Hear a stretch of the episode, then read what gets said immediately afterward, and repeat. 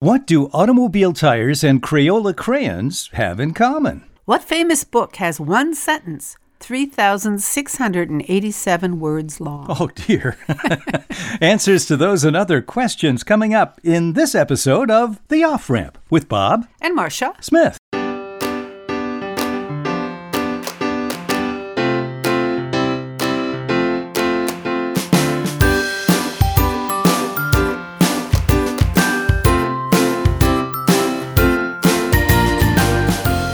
Welcome to the off ramp, a chance to slow down, steer clear of crazy, take a side road to sanity, and get some perspective on life. Well, Marcia, I think this is the 19th show we've done since the COVID emergency began. and we're still at it. we still are. We're learning fun things as we go off and go to our public library, go to books, go to the web. And uh, let's answer your first question there. What is that again about? How long is that sentence? 3,687 words. That's 16 pages long if you double space. Oh, dear God. and, and you did, I take it. It's a 12 point font. Well, something to do. Yeah. Killing time in COVID world. Uh, so the question is what book? What book has a sentence that long? Yeah, I'll give you the year it came out. Okay. Maybe that'll help. 1922. 1922. So it's considered a, a older classic. It's not F. Scott Fitzgerald because he was really brief. He had Brief, brevity when yeah, he wrote. This, this goes against every fiber of my being. Okay. It's not a Hemingway story either, is No, it? Because he was no. pretty terse. All right, what was it? It's Molly Bloom's soliloquy in Joyce's novel Ulysses. James Joyce's Ulysses, a big, thick book. Oh, it was, and that's because it had only 10 sentences. Apparently, what in the world? yeah, so she was certainly long winded, Molly Bloom. Now, she's a character in this novel, right? Yes. Mm-hmm. And, and, you know, this is basically why nobody reads these things. Yeah. I mean, who the hell's going to do that? Okay, what do automobile tires and Crayola crayons have in common? well, I would say some kind of rubber oil based thing or something.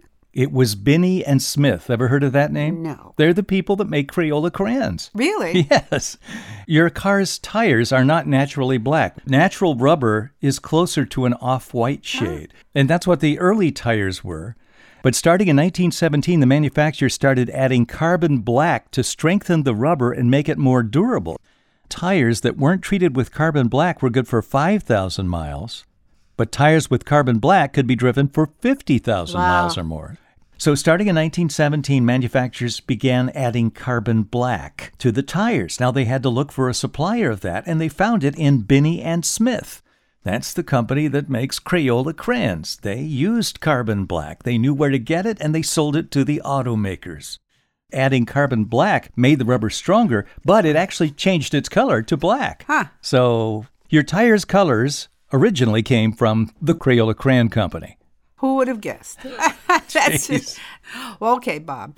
Swan song. Can you give me the origins of that phrase, swan song? Must have been because of the birds singing. Did they swoon? Did they die after they sang? What well, was the that deal? that is the folklore that the swans sing most beautifully before they die. They know they're going down, and uh, and then they sing, and so that became a phrase used for people's last hurrah. You know, mm-hmm. and the phrase is of ancient origin, and you can find it in Plato, Aristotle, Euripides, even Shakespeare used it in several plays. And uh, just a little aside on on swans, uh, they're monogamous.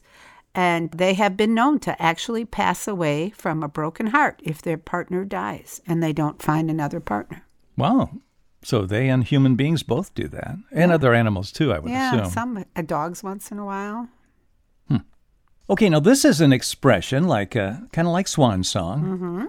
He bought the farm. what does that usually mean? They you die, Yeah, but why? yeah. Where did the He bought the farm because uh, people who bought a farm and became farmers they died quick because there's so much work involved. could be legitimately true? It's a very very hard life, but it actually comes from the military. Oh, It came from aviation in either World War II or the early U.S. Air Force in the 1950s. One theory is that when a pilot died in the Army Air Force, the death benefits his family would get from the U.S. government would be enough to pay the mortgage for the family farm. So Death for your country meant you were buying the family Oh, farm geez. for your parents. Yeah. And then a second meaning comes from early aviation training, which was almost always conducted over rural, sparsely populated areas to be safe. And so planes often crashed into barns and other farm buildings, and those accidents were compensated for by the government with monies that often paid for the farm. Ah. Either way, it was definitely popularized by U.S. pilots from World War II or the early Air Force in the 1950s. Ah, so it's an American expression. He bought the farm. So uh, it's easier than saying he died. Although it's more words, it's more work to say it, it that sounds way. a little more flippy and more fun, right? okay, babe. Thomas Jefferson and George Washington grew many crops on their plantations. Can you name three of them that are mostly considered illegal today? well, I know hemp. Yep. Hemp was that's cannabis. Mm-hmm. So that was used for ropes. George Washington had a huge rope making facility. Okay. Apparently, it was a big, long thing. Okay. Now, what were the others? Two others that are I have no idea. opium and cocaine. Really? Yeah, and as late as the 1860s, all three of these could be purchased legally from any druggist but both Jefferson and Washington Yeah, had grew. opium and cocaine. and marijuana. So I don't know about the ropes, but I do know that people bought uh, weed from the druggist back in the day. okay, here's another word origin question. Why is a newcomer called a rookie? Rookie. A newcomer to baseball or uh, sports or Newcomer to anything. Anything? Yeah, it actually it's uh, rookie is anyone new to an organization requiring teamwork. does it have anything to do with chess? And the rooks are on the end, and eh, they're not the smallest piece. So I don't know. Part of it may come from a game, but uh, lack of experience can cause errors, right? So, one explanation is traced back to the Civil War when massive numbers of raw recruits were rushed into battle. The veterans called the incompetent raw recruits reckies, um, like reckless almost. Oh, The- okay. The word may also be influenced by the word rook in its secondary sense, a card cheater. So the word basically soldiers with inadequate world experience were easy to rook, to cheat. So they're rookies. Ah. Yeah. Anyway, it became synonymous, and that was popularized by Rudyard Kipling in 1892, The Barrack Room Ballads. He talks about rookies. Ah. So it comes from the military, a rookie. Ah. It was Thomas Edison, Bob, who suggested that people answer the telephone with the word hello. Mm-hmm. People seemed to like this better than the word they had been using and was recommended by the telephone company. Do you know what word that was? Yes, it was ahoy. How, how do you know that? Oh, that's an old trivia fact. Uh, and apparently, Alexander Graham Bell suggested using ahoy. Ahoy. he was Scottish, I guess. I don't know. Isn't, can you imagine people doing answer? But you know, hello. That was not a that was not a term people used a lot back I- then. so, but ahoy, I can't imagine that. Pick up the phone. Ahoy, Marcia. Shiver me timbers, matey. yeah, it's all- ahoy. I don't know. Yeah, it's a, Oh, sorry. Sorry. I, I get a little all into right, this Bob. thing. You got something for me? Okay, I got another military question. Okay. What famous military weapon's name was originally a ruse? Its shipping crates were intentionally misnamed to disguise its secret weapon status. This is a famous military weapon still in use today, but its name originally was a ruse, and we still call it the same thing. Um, tanks? That's exactly right.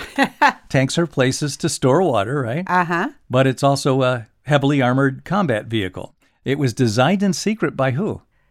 Uh, g- got me there, Bob. British Army, Okay. 1915, and it was uh, intentionally designed to try to get around trench warfare, to go over the trenches. Oh, I knew that. I saw that on a documentary. So many people were dying because of trench warfare. yeah. So they developed this in 1915. The Land Ships Committee commissioned a small land ship to get around trench warfare. They actually codenamed it tank. When anybody asks what's going on, oh, we're building tanks, like you're building water tanks. They intentionally named it that, and they shipped it to the front in crates labeled tanks. So when they came out, everybody started calling them tanks. They didn't have some big fancy combat name. Yeah, I also thought it was a uh, acronym in, in No, addition to it's that. not an acronym. Technical armored uh, Yeah. and uh, Yeah. na- na- na- na- na- vehicle. Well, K for what? No, Addition to it's that. not an acronym. okay, let's go. let's go from military tanks to vegetables. What vegetable is considered to have negative calories? What vegetable has negative calories? Yeah, how can that be, you say? Well, Yes, how can that be, I say? I'll, I'll tell you once you Okay. identify the vegetable. I have no idea what would have negative calories. I don't know. Celery. And- Really? yes. And it's the reason why it's on so many diets because it provides the hand to mouth fixation. And basically, it takes more calories to eat than it contains to begin with. this is why you don't like celery. I, I like celery. oh, Ugh. Marcia hates celery. oh, it's the texture. It's just all so those it's like a, strings. it's a zero sum game. yeah, well, well, that's it's- great. Yeah, less than zero because it takes more energy to, and so you're burning calories Eating, eating it. That's not a bad thing.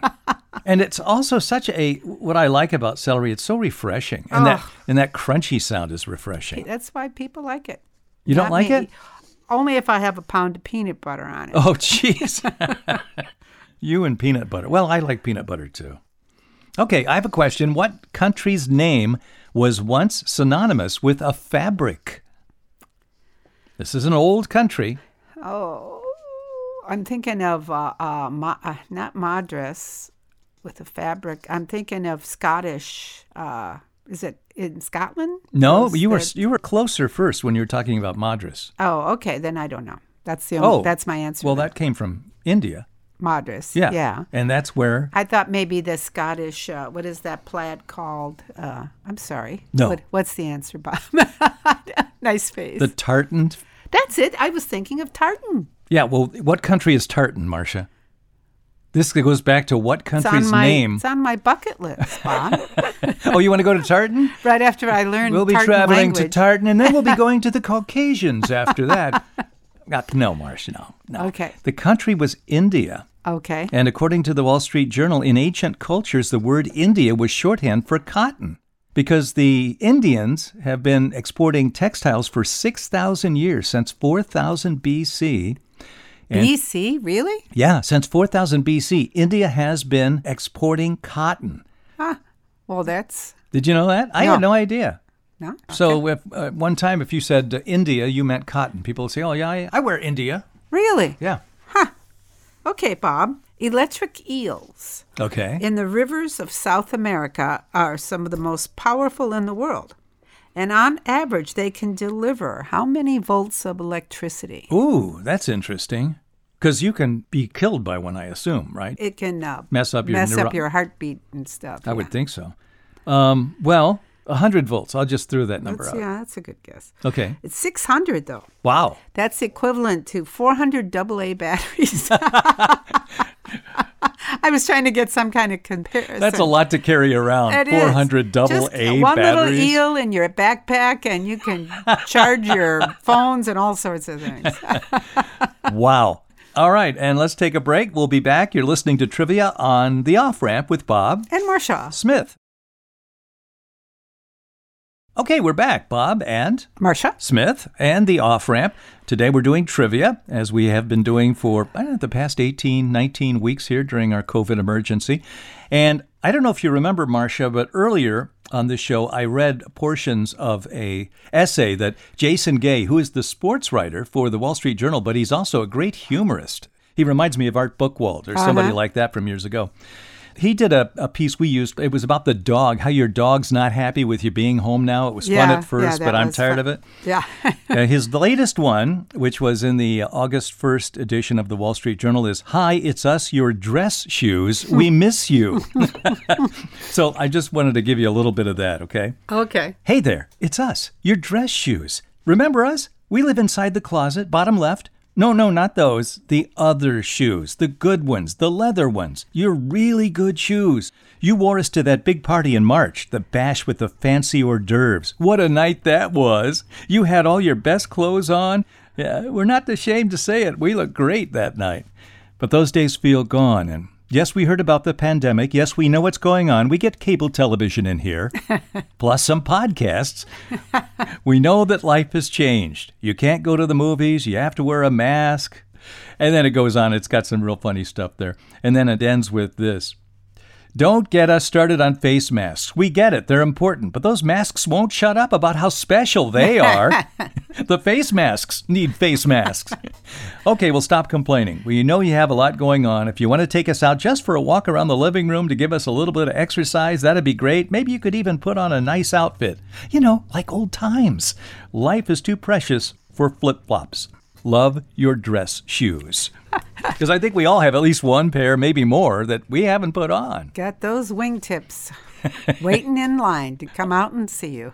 Okay, what do you got? Okay, Bob, how long would it take you to sleep one night in every hotel room located in Disney World? Oh my goodness.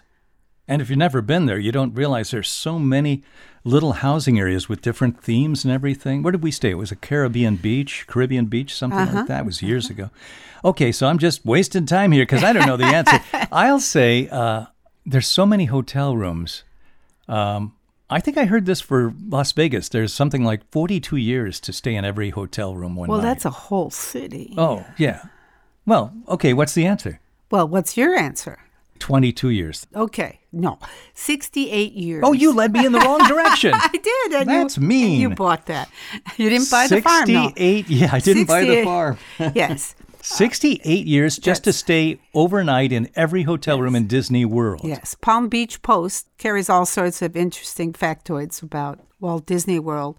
One of them is that you're never more than 30 steps away from a trash receptacle. well there you go And every year, their lost and found department takes in roughly 6,000 cell phones, 6,000. 6000 cell phones 3,500 digital cameras and 18,000 hats.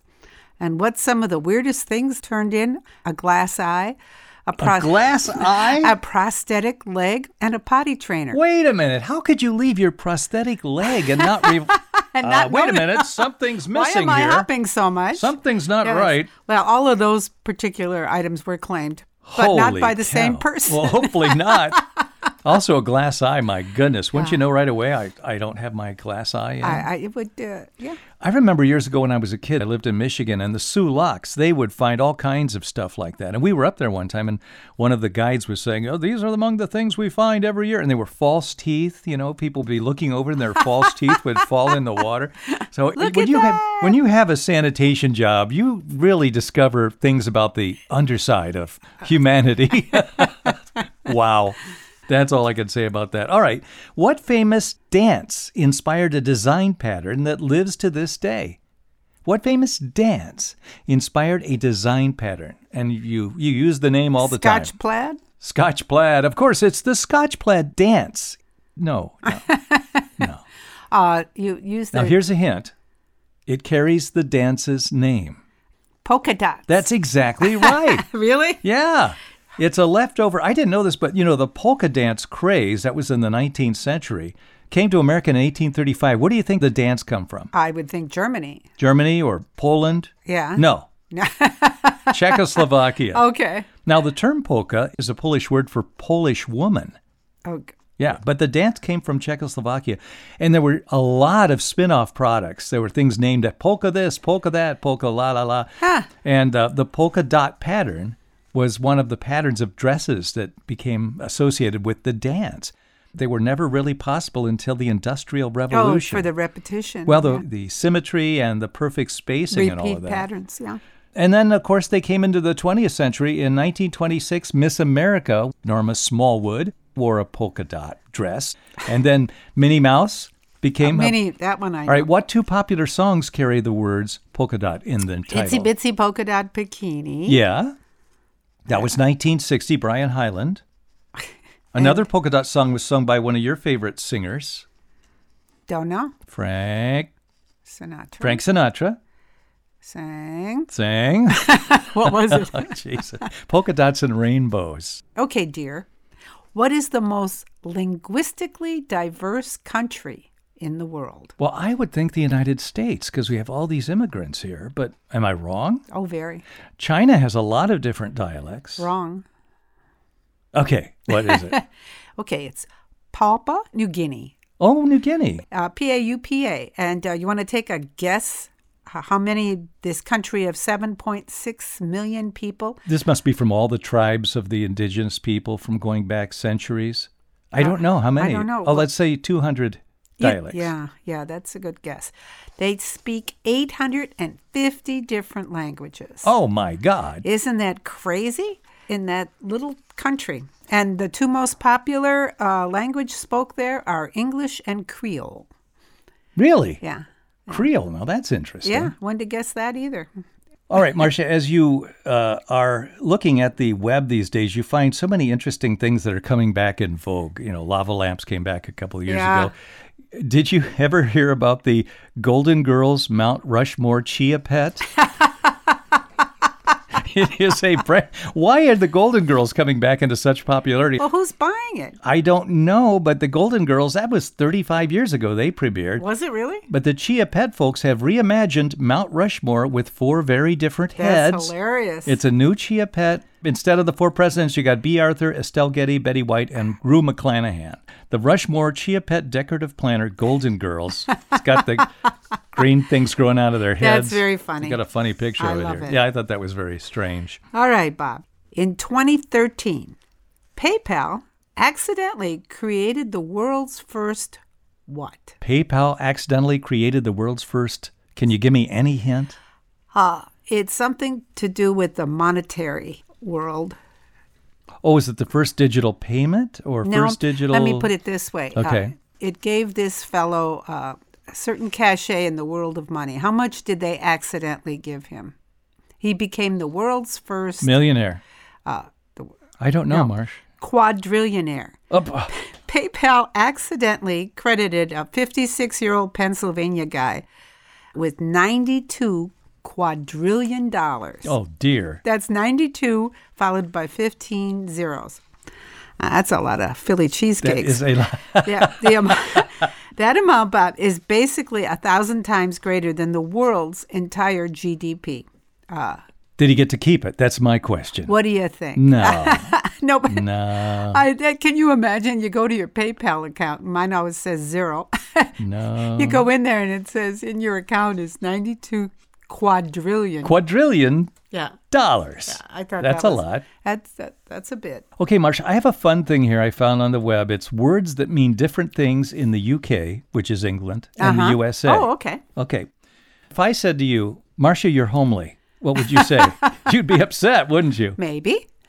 Uh, but it actually means and homely over there means uh, attractive. It means pleasant, Pleasant. evocative of home, warm, you know. Yeah, homely. She's a homely girl. You know, Yeah. your boyfriend would not kill somebody if you said that. Right, right. Okay, here's a word. Tell me what it means in the UK and what it means here. Okay. Oh, this is big. Rubber. It can be a tire here. Well, it could also be a condom here, Yeah. but over there it's what? It is um gosh, I used a rubber in school. eraser. Yes, an eraser. Exactly. Isn't that funny? All right, and then here's another one. All right, um, pants. Now, it's fine for a man to wander outside in America wearing nothing but his pants. Yeah. But in Britain, not so much. In Britain, trousers go over pants. Pants are underpants. Oh, really? Yeah, that's yeah. And then one more. Then I've got a few more we can do later some other time. Okay. Jumper, jumper. Okay, a jumper If is you're an American who read the British version of the Harry Potter series, the British version, you would wonder why all the boys so often wore jumpers. Yeah, aren't they those little overalls? Little rompers? In the UK, a jumper is a sweater. Oh, really? Yeah, I wouldn't have guessed that either. I thought that was funny. Ah, okay. We talked about Fahrenheit and Celsius uh, last week, I yes, believe. yes, yes, Well, those two temperature scales actually intersect, are the same. At what temperature? They intersect at what temperature? Yeah, they actually are, read the same. Because the Celsius is 0 to 100. 0 meaning when water freezes, 100 when water boils, and then Fahrenheit is all over the map. I don't know. What's the temperature? Minus 40 degrees is the same on Celsius and Fahrenheit. It's damn cold using both of those standards. That's correct. Okay, in the UK, trolley. Trolley. What's a trolley? A trolley is something that works uh, with uh, with those electric bars. It's electric train, right? Yeah. It, it's an electric vehicle that runs metal tracks and it's and it's Goes run up by to the- electricity, right? to the wire. All right, in the UK, what are trolleys? I don't know a cigarette. No, a trolley is the equivalent of a shopping cart. Oh, okay, that makes sense. sort yeah. of. Now, some more confusion. Canadians throw yet another word into the mix buggy for shopping cart. Oh, really? Yeah, they use buggies when they shop. Oh, we that's use shopping carts, and Brits use trolley. I don't know, just interesting how words are it's used a small, differently. small, small. well, and we're all small, English. small, We're all small- speaking yeah, the same it's language, but using different, different words, words. For, for the same thing. Yeah, very good.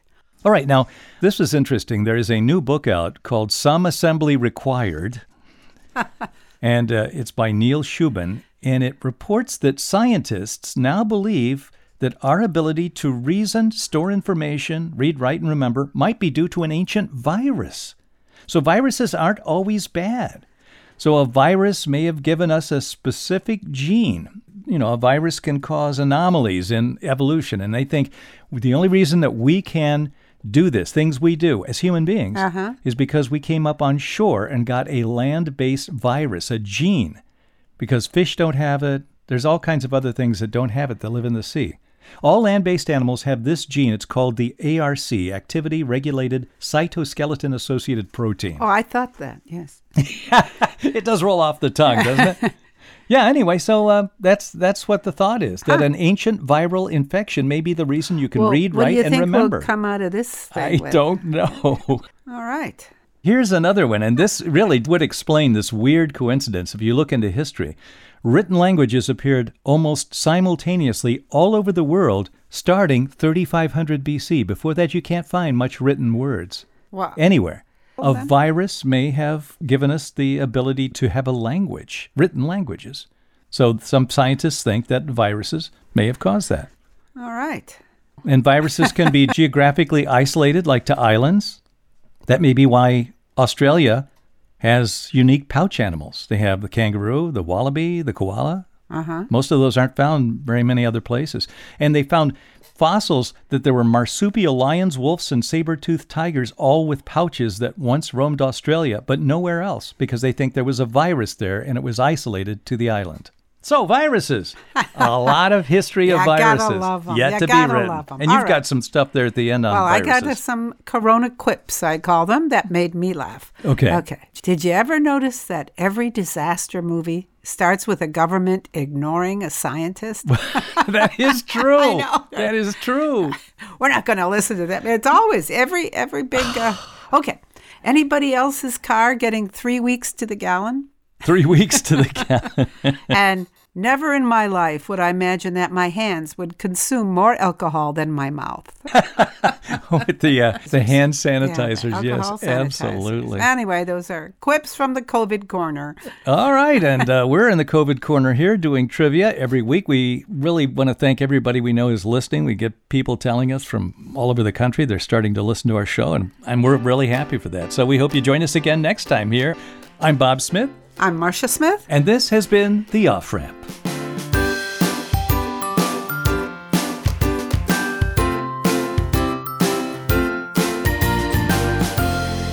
The Off Ramp is produced in association with CPL Radio and the Cedarbrook Public Library, Cedarburg, Wisconsin.